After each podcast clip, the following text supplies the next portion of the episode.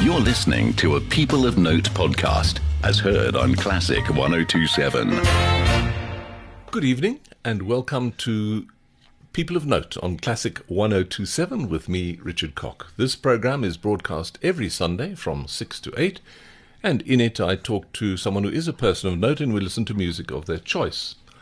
And lockdown has provided us with new opportunities for people of note, and tonight I'm talking to someone in Belgium, and I just want to say welcome to Jan van der Roost. Welcome, Jan. Thank you very much. And perhaps you can just tell us, by way of introduction, who you are and what you are. Well, that's a long story. I will, we'll make it a little bit short. I'm um, Jan van der Roost, indeed. I'm from Belgium, which is a little country, as you know, in the west, western side of Europe. We have three different languages uh, Flemish in the north, which is kind of Dutch, and that's where, I'm from. Uh, French speaking part in the south, or Walloon as they call it here, and then a little German speaking part in the east uh, side of the country. But I'm from Flanders, so my language, my native, native tongue is Flemish, as we call it, which is Dutch. I'm um, very, have been very active, and I still am very active as a composer. I have been very active before COVID uh, 19 as a conductor, also conducting uh, all kinds of uh, ensembles worldwide. I've been teaching until now, so to say, because I'm about to turn 65, teaching at one of the Flemish uh, conservatoires and also do a lot of guest teaching in 20 countries all over the world. I have a very strong connection with uh, Japan and the United States, where I've been many, many times to conduct my own works. So um, I've been a very active uh, musician, so to say, uh, who did a lot uh, in the classical or in the so so-called uh, yes classical music uh, medium. And and in fact, tomorrow, March the first, is your sixty-fifth birthday. So happy birthday for tomorrow. Thank you very much. And obviously, you have quite strict rules there about retiring at the age of 65, do you? Well, officially, yes, we have to retire at uh, 65, which eventually will become uh, 67 in a few years, probably. But this uh, officially means that I should normally stop teaching um, at the conservatoire or university or whichever institute. Um, it still allows us to continue a little bit as a guest teacher or guest professor, but the official job, so to say, uh, has to stop now, and that's uh, well, what's going to happen uh, officially now. Indeed, it's our deadline, so to say. Yeah. After 40 years of teaching, I think it's also time to give the opportunity to younger people. So I think it's a very fair uh, decision. Yeah. And but you obviously are still quite busy and had COVID not come, you would still be traveling around the world composing and conducting. That's for sure. That's for sure. And I'm just interested to know why particularly Japan. Why would Japan be a popular venue for you?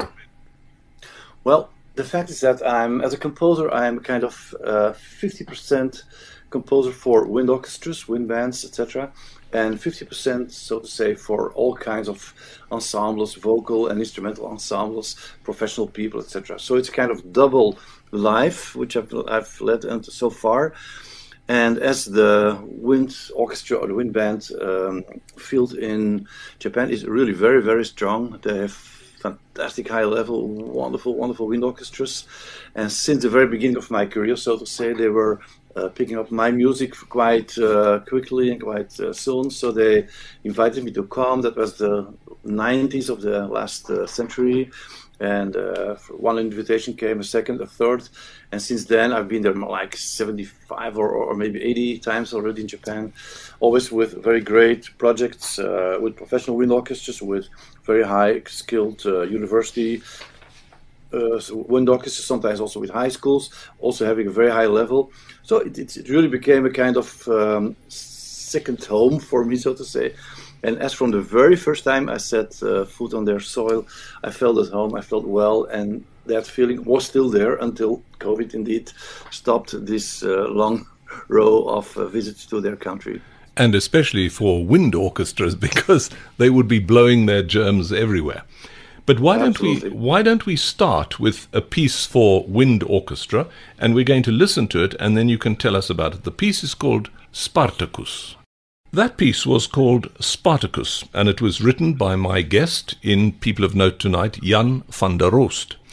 Uh, Jan, just tell us about that piece. Well, in a way, it's an uh, exceptional piece because since over 30 years, 35 years, I've almost exclusively composed commissioned works, which means that some institution or some ensemble or some orchestra or some soloist or some whatever commissions me to write a new piece. And this was not the case with Spartacus, the one we just heard, because I wrote it at a younger age and um, I was preparing for my final examination uh, at the Conservatoire in Antwerp here in Belgium uh, to have my composition diploma. And at the time, we had to deliver uh, 10 different pieces of different nature, different kind. So orchestra piece, vocal piece, solo piece, uh, chamber music, etc. And I chose myself uh, deliberately to add a wind orchestra piece because also at that time I already was quite active as a composer for wind orchestra. So my composition teacher he agreed with it. it sounds like a good idea. And so I wrote this actually for myself, so to say, and for that uh, exam and uh, it was part of my portfolio. So it was actually not a commission, and that's quite exceptional because almost yeah, 90, 99 of all my other pieces have been commissioned. Well, actually, that's that, that's really nice for a composer because first of all, you're kept in work. Secondly, you're kept in money. And uh, it must be quite frustrating for a composer to compose and not have his works performed. So you are very lucky in that respect. That's certainly true. I think there's only uh, maybe 5% or even less of my works which I never have heard or which are not yet recorded. So those are just the, the, the exceptions, so to say. Uh, the, the, the, vast majority of my music is being performed and recorded. So that's absolutely a privilege. I feel very happy about that. And is that common amongst composers? Um, do many composers have the good luck to be in your position? Well, how shall I say? To be honest, I don't think that it really applies to everybody here. There is quite a lot of people who have that kind of bitterness, that kind of frustration because they are not respected enough. But I've been the, in the lucky situation that yeah, that, that I was almost uh, from the very beginning on uh, appreciated and and and, and solicited by, by other people and, and by instances. So it's certainly not the rule. No, no, that's yeah. uh, that's and and in Belgium in general, are composers well looked after? I mean, are is it a are there many Belgian composers? Yes, there are. Like I think, like in every country. Um, well, anybody in the world, when you meet uh, him, him or her, he will a little bit complain that they are not enough supported, that they don't get enough chances. So that's also the case in Belgium, of course. People always want to have more, and now, especially in this very difficult uh, COVID period, it's it's it's it's hard, it's tougher for everybody because money goes which is normal, to different um, destinations. But in general, it is it was better, but it still is uh, okay here. I think it could be better, as I said, but it's certainly not bad. It's it's not a top priority at all. But uh, we have uh, the government uh, supports and, and, and gives some some uh, facilities to to encourage and to support uh, composers and, and, and other artists, so to say. There, so there is some uh, official support, but it's it's not that you really can live from it. Certainly not, but it helps. And what about the general music scene in Belgium in terms of orchestras and opera companies and ballet? What is that like? Well, we have uh, in Flanders we have four or five uh, symphony orchestras. One of them is the radio orchestra. The other one is the national orchestra. And then two or three more. And then we have uh, three opera houses. There is uh, that's the Flemish part, the northern part. In the southern part, there's a similar thing. Also, a few um, symphony orchestras and opera house, etc. There is uh, uh, also some other professional groups, chamber orchestras. We are quite okay and quite good with um, ancient music, so the, the, the Baroque scene with, with, with uh, period instruments, it's quite developed. Uh, we have some really well-known ensembles which have uh, international fame, so to say. So there's, there's quite a lot of um, things going on. It's a very small country, uh, only 11 million people in a very, very small area, but there's quite a lot going on in the historical cities like Antwerp, Brussels, Bruges, uh, Ghent, etc. So there's there's uh, quite a lot of culture in those uh, cities. So in general, because almost everybody lives not too far from a city in a small country, so the distances are not so large, and wherever you live, you're almost quite close to several options to, to, to visit concerts or to, to, to, to do some other cultural activities. Yeah, well, that, the... yeah, it all sounds very positive. Now, I have to tell you that the other day, a, a, friend of mine in who lives in Botswana, which is a country next to South Africa, he sent me an email to say, had I heard of Jan van der Roost? And I said, well, strangely enough, I had heard of him because he had just heard of a piece of yours called Of Moon and Sun and he said, You oh. really must listen to it. So I think we should listen to Of Moon and Sun now. Uh, this was David Slater, who's a good friend of mine who lives in Botswana. So let's listen to Of Moon and Sun by my guest in People of Note, Jan van der Roost. That was Of Moon and Sun, a piece for choir and piano by Jan van der Roost, who's my guest in People of Note. And I think that's a, a, a, rather accessible piece. Jan, just tell us a bit about Of Moon and Sun. Yeah, it's a very accessible piece. Um, you will find out during this program that I write uh, music in different styles. Some sometimes really very tonal, very accessible. Sometimes more sophisticated, complicated. And this particular commission came from youth choir, the youth choir of uh, Colombia in South uh, America, where just like in their neighbor country Venezuela, there's a very strong foundation supporting young people and give them chances to develop their musical skills. It's not the same same system as El Sistema, eh, where Dudamel and the other great guys uh, uh, have emerged from. But they have a kind of similar thing with music schools and trying to give music education to young people with wind orchestras, with choirs, with uh, symphony orchestras. So they really try to encourage them to learn music, and they are quite successful. And I've been there uh, a long time ago, and so I met the conductor of the uh, National Youth Choir and, and, and talking about this. He gave this commission and he wanted a, a very uh, nice, uh, youthful piece with, with, with uh, clear melodies, with, with, some rhythmical aspects, with, with warm harmonies. And so uh, some of those aspects are reflected in the first movement, the moon, and the more dynamic, energetic thing is uh, reflected in, in, in the in, in, the second movement, the sun, and the piano part uh, also gives a lot of uh, um, suggestive uh, support of, of, of, the voices. So they were very happy with it, and now this was sung by the radio choir in Belgium, so with adult uh, singers, but it still sounds quite youthful, I think, and that what I, that's what I intended to do. And what about choosing texts? What because this one is uh, in English, um, and uh, were you not tempted to choose perhaps a, a, a, Spanish text for Colombia?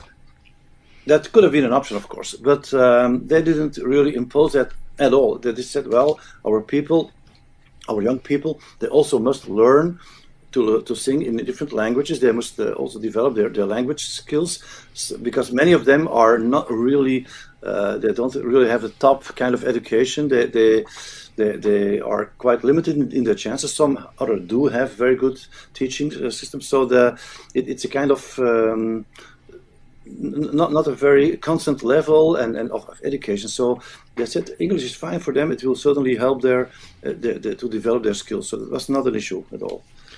And is there a sort of Belgian school of composition or i mean they're very tell us some about the the historical situation of belgium. I know about césar franck and who are the other important belgian composers?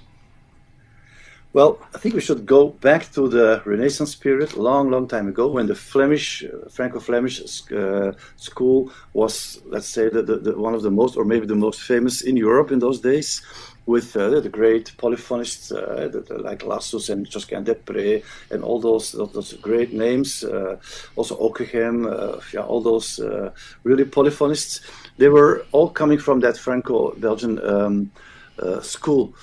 And of course, Belgium as a, as a country didn't exist yet because yes. it was still in different countries, but the same area, of course. So one of them, one of like Adrian Willaert, who was the founder, so to say, of the uh, the, the, Venetian school. Afterwards, we had Gabrieli and, and, and, Monteverdi, but the first one to introduce the cori spezzati uh, uh, technique with, with uh, separated antiphonal choirs was uh, Willaert. He came from Bruges, uh, one of the Flemish cities. So they really, really had their influence all over Europe and they were really very much sought after in, in, in the European courts and and and, and uh, important um, centers. So that's actually the the roots where our Flemish and Belgian music comes from. Then you make a big jump into uh, the 19th and the 20th century, where then uh, the, the, the, a little bit more um, contemporary kind of uh, composers uh, used uh, to live so there are not a lot of international known names because it, um, it was a little bit complicated story in our country. We have been put together, so to say, in 1830. Then Belgium was officially found with a part taken from Holland, a part taken from France, and uh, that was the, the, original. A little bit after the First World War, they added a little bit from Germany, and all those things together make Belgium what it is nowadays. So there are some influences from different. Um, uh, countries. But in those days, many of the composers, of the artists in general, they uh, they kind of escaped is not the right word, but they, they did flee away a little bit out of the country because it was politically quite complicated. So the only composer of kind of uh, reputation was César Franck, indeed, in the 19th century. And then afterwards, in the more contemporary music, there is uh, some people who have done a lot of work also with Stockhausen, with, with, with that really contemporary uh, electronic and, and, and, and uh, experimental music. But really great famous names uh, are hard to say because it's it's uh, they are more more locally and, yeah. and, nationally known. I think. Yeah, but you see you see yourself more as a sort of internationalist. I think. Well, in a way, yes, because I've always been traveling a lot, a lot, which I still did until last year, and um, I feel very Belgian. I feel very Flemish, and, and but I'm not fanatic. I'm just I feel European. I feel musician. I feel yeah, global person. So I'm, I'm a human being with with hopefully I think a quite open uh, view on, on on what's going on in the world. But of course, my roots and, and, and, and where I come from, that's something which I'm very proud of. But it's not. I'm certainly not a fanatic local guy. And uh, yeah, well, yep. music is for me such an, a universal thing that it, it, it can completely uh, fill your life uh, easily and, and, and being in touch with people from all kinds of origin and, and, and race and, and, and, and culture and, and, and religion and, and philosophy and whatever. So it's, if you're open minded, I think you can meet so many people, which also is the case now. I meet you now in person, yeah. so to say, via the technical means. And and almost quite by chance uh, that that we met, which was fantastic. And we've played uh, some of your music here on Classic 1027, but we're going to come now to a piece which you wrote uh, some many years ago now, in 1983. This is a piece for string orchestra called Per Archi. Uh, just tell us before we play it. It's a tribute, I think, to Benjamin Britten and Bela Bartok, the BBBB. Um, and it was in the Flanders Festival. Just tell us quickly about Per Archi, and we can listen to it and talk about it more afterwards. All right. Well, it was one of my first uh, classical pieces, indeed. I was quite young in those days. I was still in my 20s. And I got this first quite prestigious, for me at least, uh, commission. And they wanted uh, just a piece for string orchestra. That's all they said. I had no real um, instigation or any inspiration. They said just write uh, 10, 15 minutes piece maximum. So and then I decided to uh, pay a tribute to hom- uh, pay homage to two of my favorite composers in those days and still now because I have lots of favorite composers from all eras. But um, and I said, okay, let's go for Bartok and Britten, we, which would by coincidence have the same initials. Yeah. so it was a nice coincidence. And I will tell a bit more after the piece. Okay, maybe. let's listen to it. Enough. This is uh, Per Archi by Jan van der Roost, my guest in People of Note. That was a piece for string orchestra, Per Archi, by Jan van der Roost, who is my guest tonight. Uh, and I noticed, Jan, that that was uh, first performed at the Flanders Festival. So uh, just tell us a bit about uh, the sort of uh, active musical life and festivals in Belgium, too, and, and how your music goes down. Do you get a lot of commissions in Belgium? Well, not so many actually. I do, of course. I had quite a lot of them. If you see over the years. But um, as I'm so internationally active, uh, actually the large majority of my, my commissions come from outside my country. But I had some ones, and that's one of the, the, the nice ones, it's at least uh, uh, because it's uh, a quite prestigious festival. It's uh, every year normally, not this uh, last year, but normally.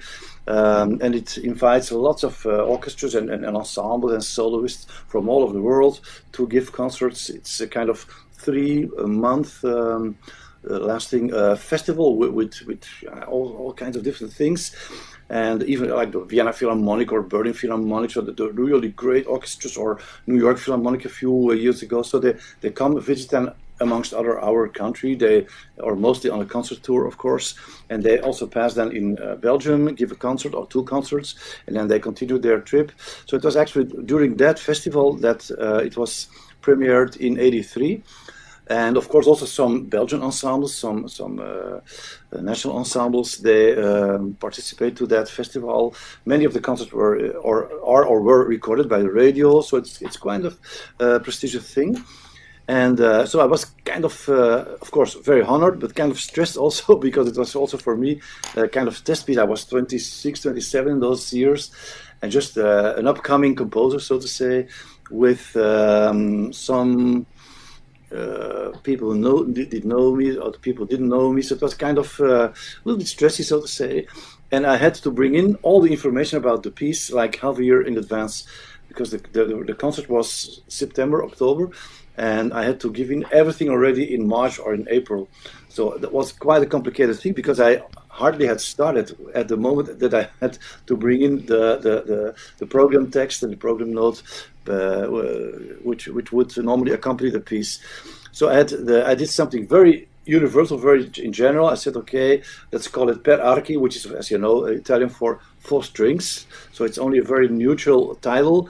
And also the inspiration, I just described a little bit, okay, it's going to be this and this and this, but I had to think it in the future because the piece actually didn't exist yet. So it was kind of a little bit a uh, risky thing.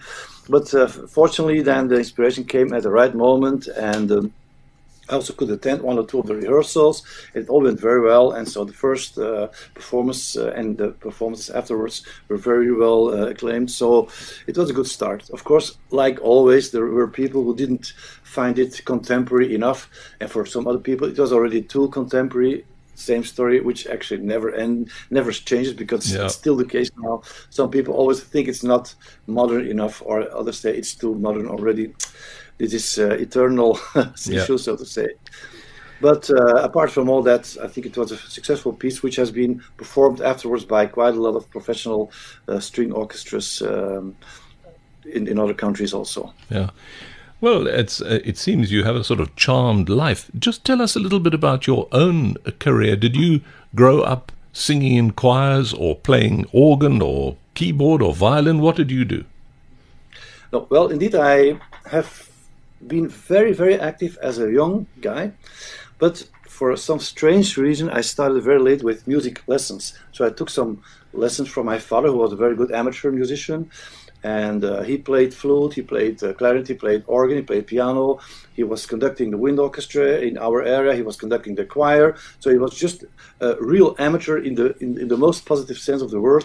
I always say amateur means somebody. Uh, it comes from the word amare, which means love. He was just a music lover. He had a technical job, uh, working at, at Belgian railways and in engineer. But when he came home, the first thing he did was switching on the radio and listening to music. And we had lots of recording classical music, but also jazz and, and, and film music and, and all kinds of, of music. So we were very broadly educated in musical terms. And I got the love and also the talent uh, from his uh, side because uh, his uh, ancestors also were all very active musicians. One of them even was a famous singer who has been uh, singing in, in, New York, in Frankfurt with, with Toscanini. So actually, the the the the, the, um, the musical talent is let's say uh, since a few generations uh, is, is present in our in our family. So and so I grew up with a lot of music. I did a lot of sport. I, I, I played music in the local band, uh, wind orchestra conducted by my father. I was singing in the choir. I, I, did all kinds of things, but I never actually went to a music institute. So I, didn't really get uh, music uh, lessons, and that changed when I was uh, when I turned 18 and had to choose what to do. Everybody thought I would go or for languages or for uh, sport or for some other thing, but my heart and my passion was music. And as I had started to compose a little bit as a 15, 16 year old uh, boy, I said, well, this this is going to be my, my dream. And I have been so fortunate to uh, see that that uh, during my life, indeed, that dream became true because uh, after five years at the Lemmens Institute in Leuven, which is a very renowned um, institute in those days, and some more years at the conservatoires of Antwerp and Ghent, I was graduated for all kinds of um, things, uh, musical subjects, and my career could uh, could take off, and it took off uh, quite quite firmly, so to say. It's a fantastic story. And obviously, um, vocal music is close to your heart because you were involved in it where you, you, when you were young. And we're going to hear now two poems, deux poèmes, uh, by you for soprano, cello, and harp. Let's listen to them and then you can tell us about them. Two poems, deux poèmes by Jan van der Roost, my guest in People of Note, Sur l'herbe and En bateau. Uh, Jan, just tell us about these.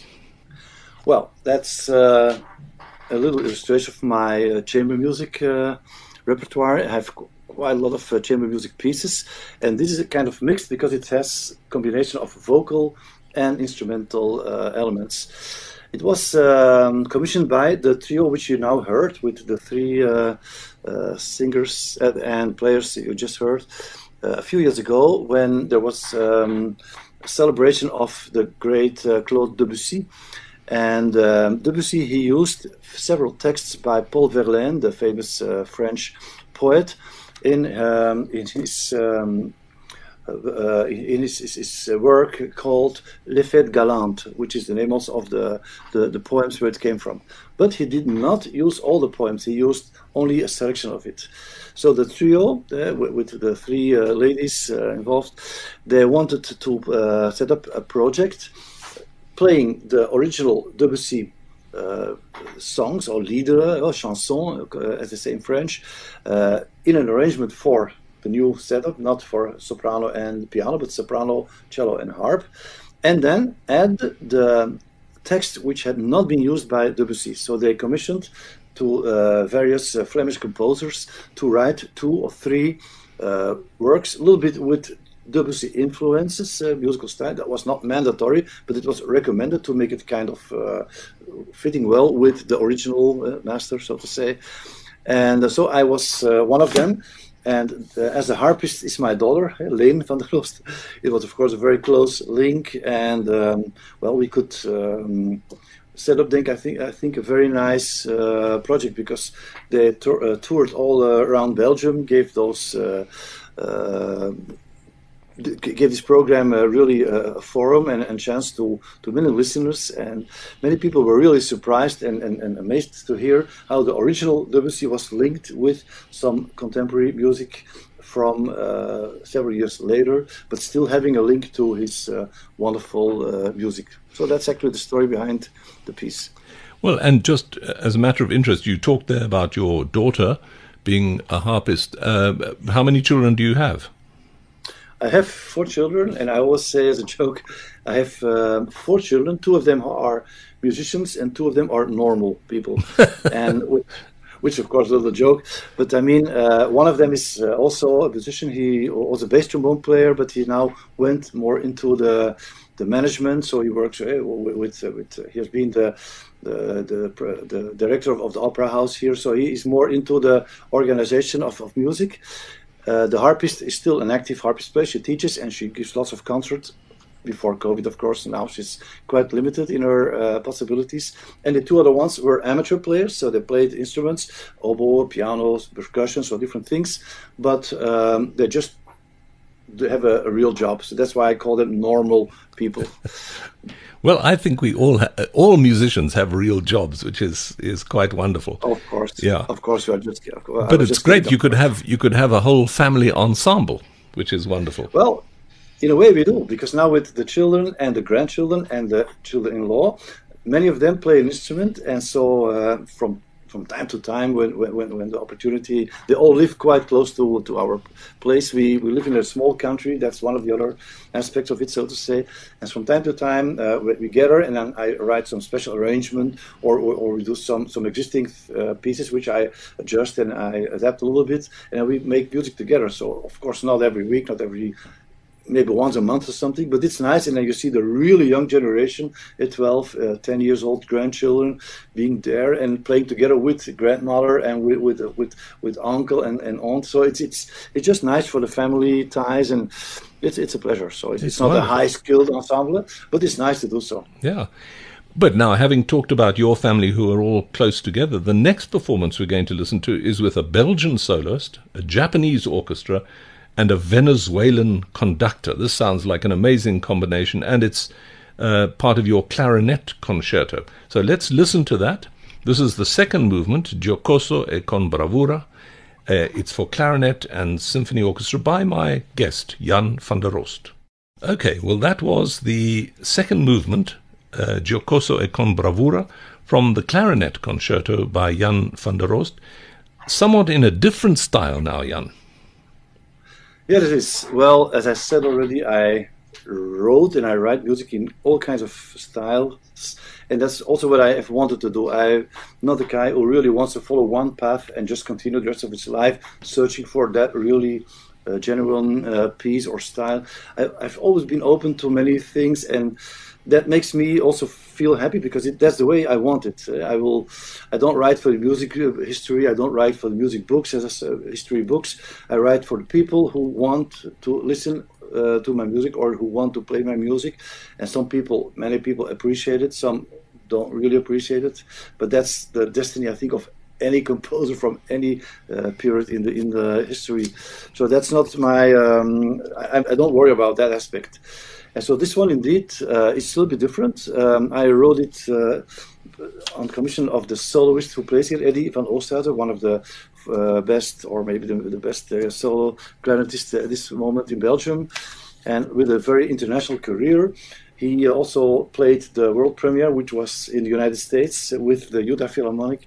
And then afterwards, this was the Japanese premiere combined with the uh, recording for Naxos. So it was a kind of special uh, project. I also was there then during the recording. He played it also in, in Ukraine, in, in, in Poland, in Belgium. So he, he played it uh, at various occasions, and afterwards also other clarinetists have picked it up. The first movement is completely different. It's very contemplative and it's very uh, much about atmosphere and, and, and a little bit sadness, also doloroso aspects. But the second one is very yeah, uh, vivace, very uh, joyful, uh, with even, even some humor and some little bit uh, more virtuosity and, and, brilliant things. So it's quite uh, contrast. And of course, a versatile instrument like the clarinet offers all those options because you can play really very smoothly and very softly, but also very uh, yeah, spectacular things, and it has a high virtuosity. So it was nice for me to explore the the various aspects of the instrument. Now, um, this particular recording was with a Japanese orchestra. You say you've been there about seventy-five times to um, to Japan. Uh, the musical life in Japan is obviously very active, and particularly in Western music. That's true. And um, after the Second World War, a lot of uh, interest from the Japanese musical instances in general went to the American music. And when you go to the wind orchestras, they really have copied their system of teaching music uh, in schools with high school bands and, and college bands and, and, and, university bands. So they kind of used the, the, the the, the, the, American model as their role model, so to say. Also, the classical uh, world um, has always been inspired by United States and Europe and some other uh, parts of the world, of course, for their um, yeah for developing their skills, and that in combination with the the sense of discipline and organization and uh, the, the, strict way of, of, of, of, doing everything, they reach a very, very high level. And not only the, um, the, the, the, the, professional ensembles, which of course have a high level, uh, like all over the world, but also in the schools and, and, and in, in, in amateur world, it's amazing, amazing how high uh, level many of those ensembles can reach. I've been there so many times and I've been surprised and amazed so many times.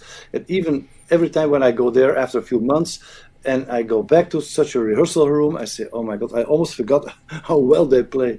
It's amazing. So, and it's it's all about their their discipline, their mentality. Of course, they have the organization, they, they have the financial means. So it, it's a combination of various aspects.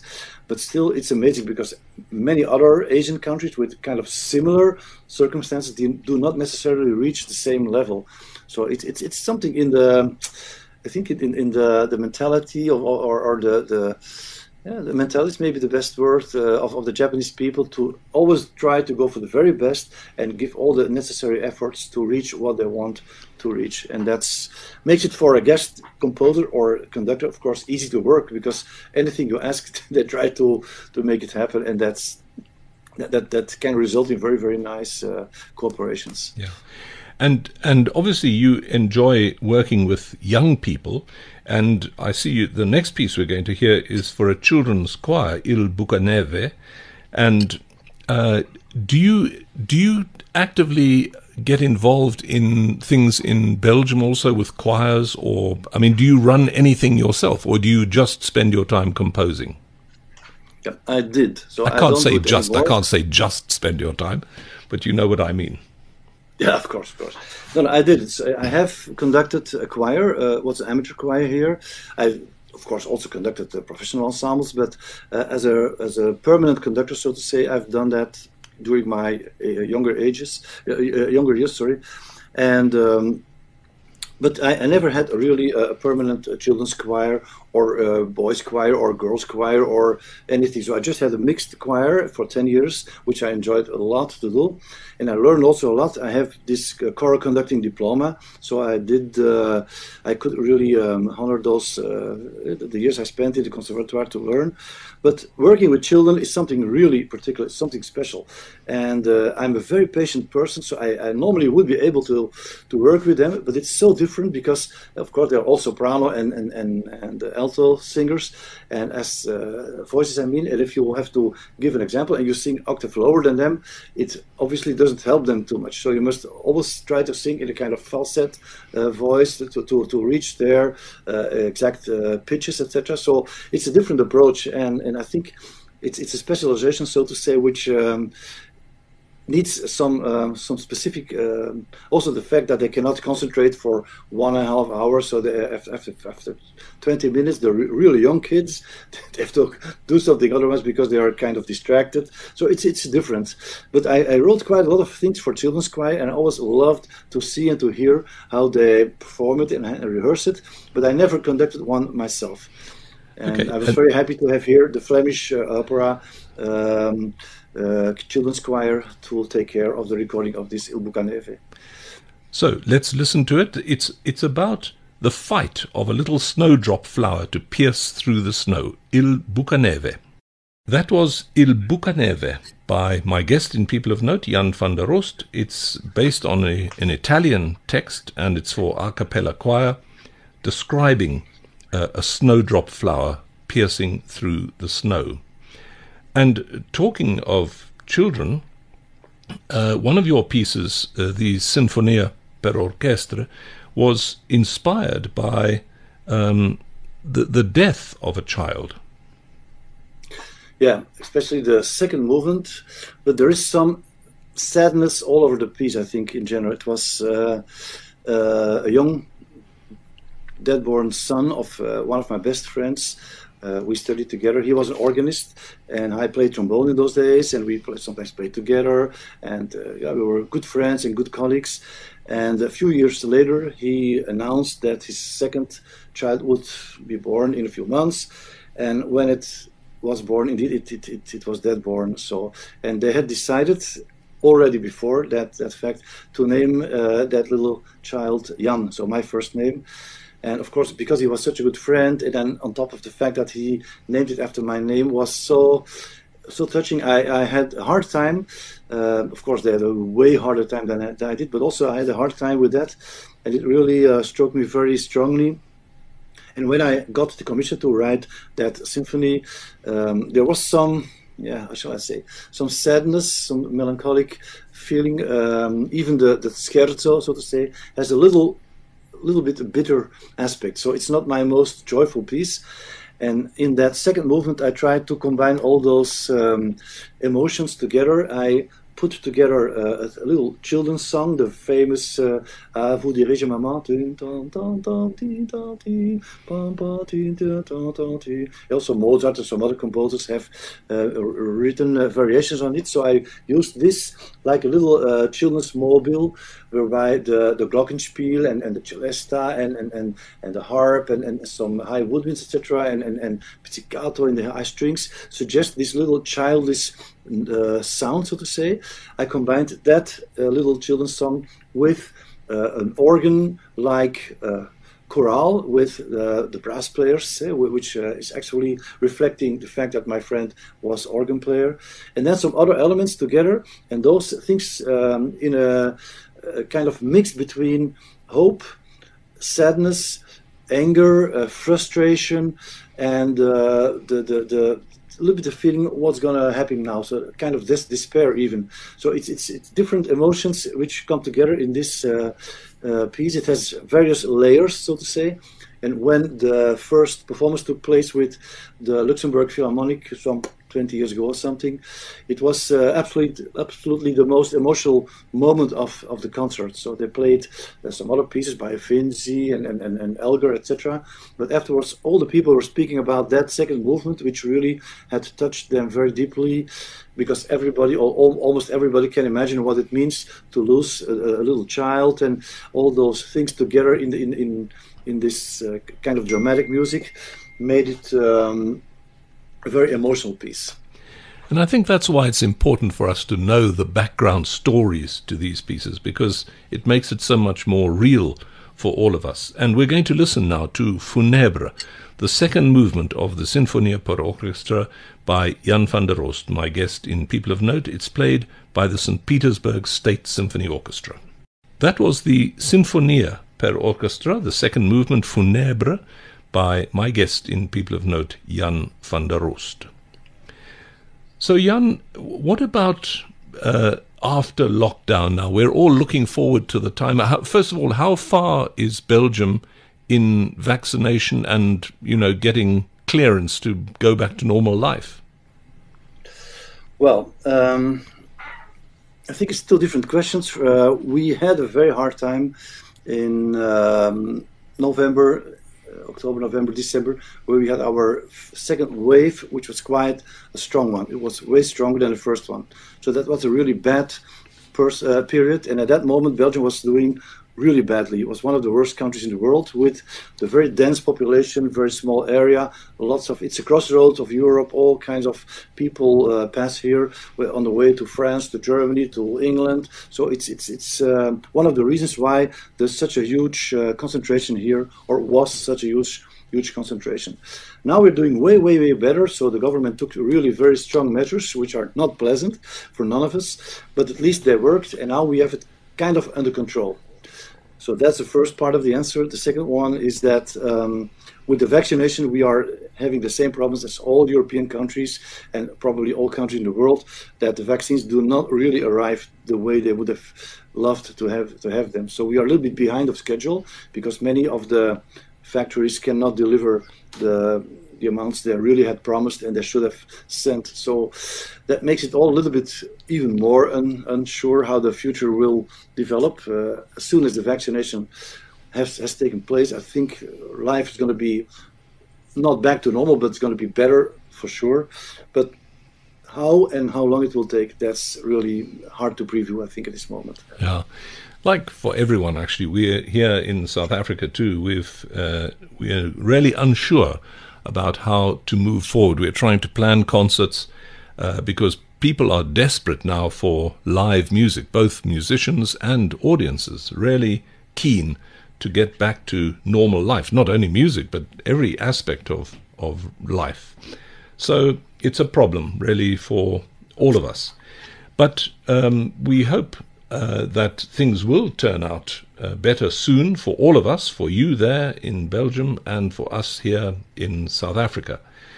And uh, I hope that many people who've been listening to this program, uh, people of note on Classic 1027, will now be able to explore more the music of uh, a composer who's just reached his 65th year. Composing in South Africa is, um, I suppose, something of an unusual career to choose. There are a few uh, composers in South Africa who've done very well, and some of them have moved to Europe and done well there. Uh, but it's quite a fragile life because people are always waiting for commissions or composing in the hope that someone will perform their works. But Jan, if you've got any words of encouragement maybe for composers here in South Africa, maybe we could just finish off by words of encouragement from you for them. Well, I think first I would say this. Of course, I'm a very active composer conductor, but I also have combined it with teaching because really living from your compositions is also here very hard, and only maybe a few great exceptions who get the really big, big, big commissions uh, can live thanks to their co- composition. So that's that's still a, a, a tough uh, thing. So I always combine it with teaching and with other activities. But to answer the, the main question, um, I think and that applies, in my opinion, for all people in the world who try to compose or who try to make music or try to conduct or to try to develop their musical or other skills. I think the best way to do it is, firstly, inform yourself as, as well as you can by studying, by reading scores, by listening to music, by opening your mind, by being not too narrow-minded. In, in, in I did ever I never uh, followed one path. I tried to be broad-minded. I can really recommend it. And then at a certain moment, you will find out which way or which ways you uh, would like to go.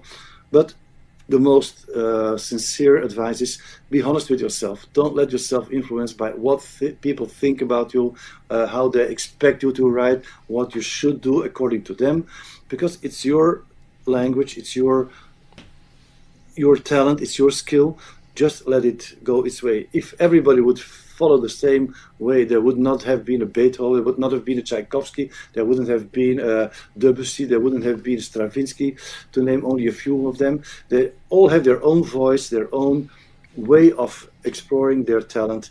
And thanks to that diversity, we have such a wealth of repertoire from all centuries and give such a diversity in music. And that makes it also so interesting. So be honest with yourself try to inform yourself maximum and go for it. And hopefully, with a little bit of luck, you will hopefully make your dream become true. There we are, wide, wise words from Jan van der Roost, Belgian composer who's been my guest in People of Note tonight. And thank you all at home for listening. Thanks to Matabataba Hadebe, who helps me put these programs together. And thank you to you, Jan, for giving up your time and uh, sharing your thoughts on composition and your many compositions with us here on Classic 1027. So thank you. And thank you for invi- inviting me, for spending so much time to my music. Thank you. That's a great pleasure. So there we are. Until next time, from all of us here at Classic 1027, we say thank you for listening and good night.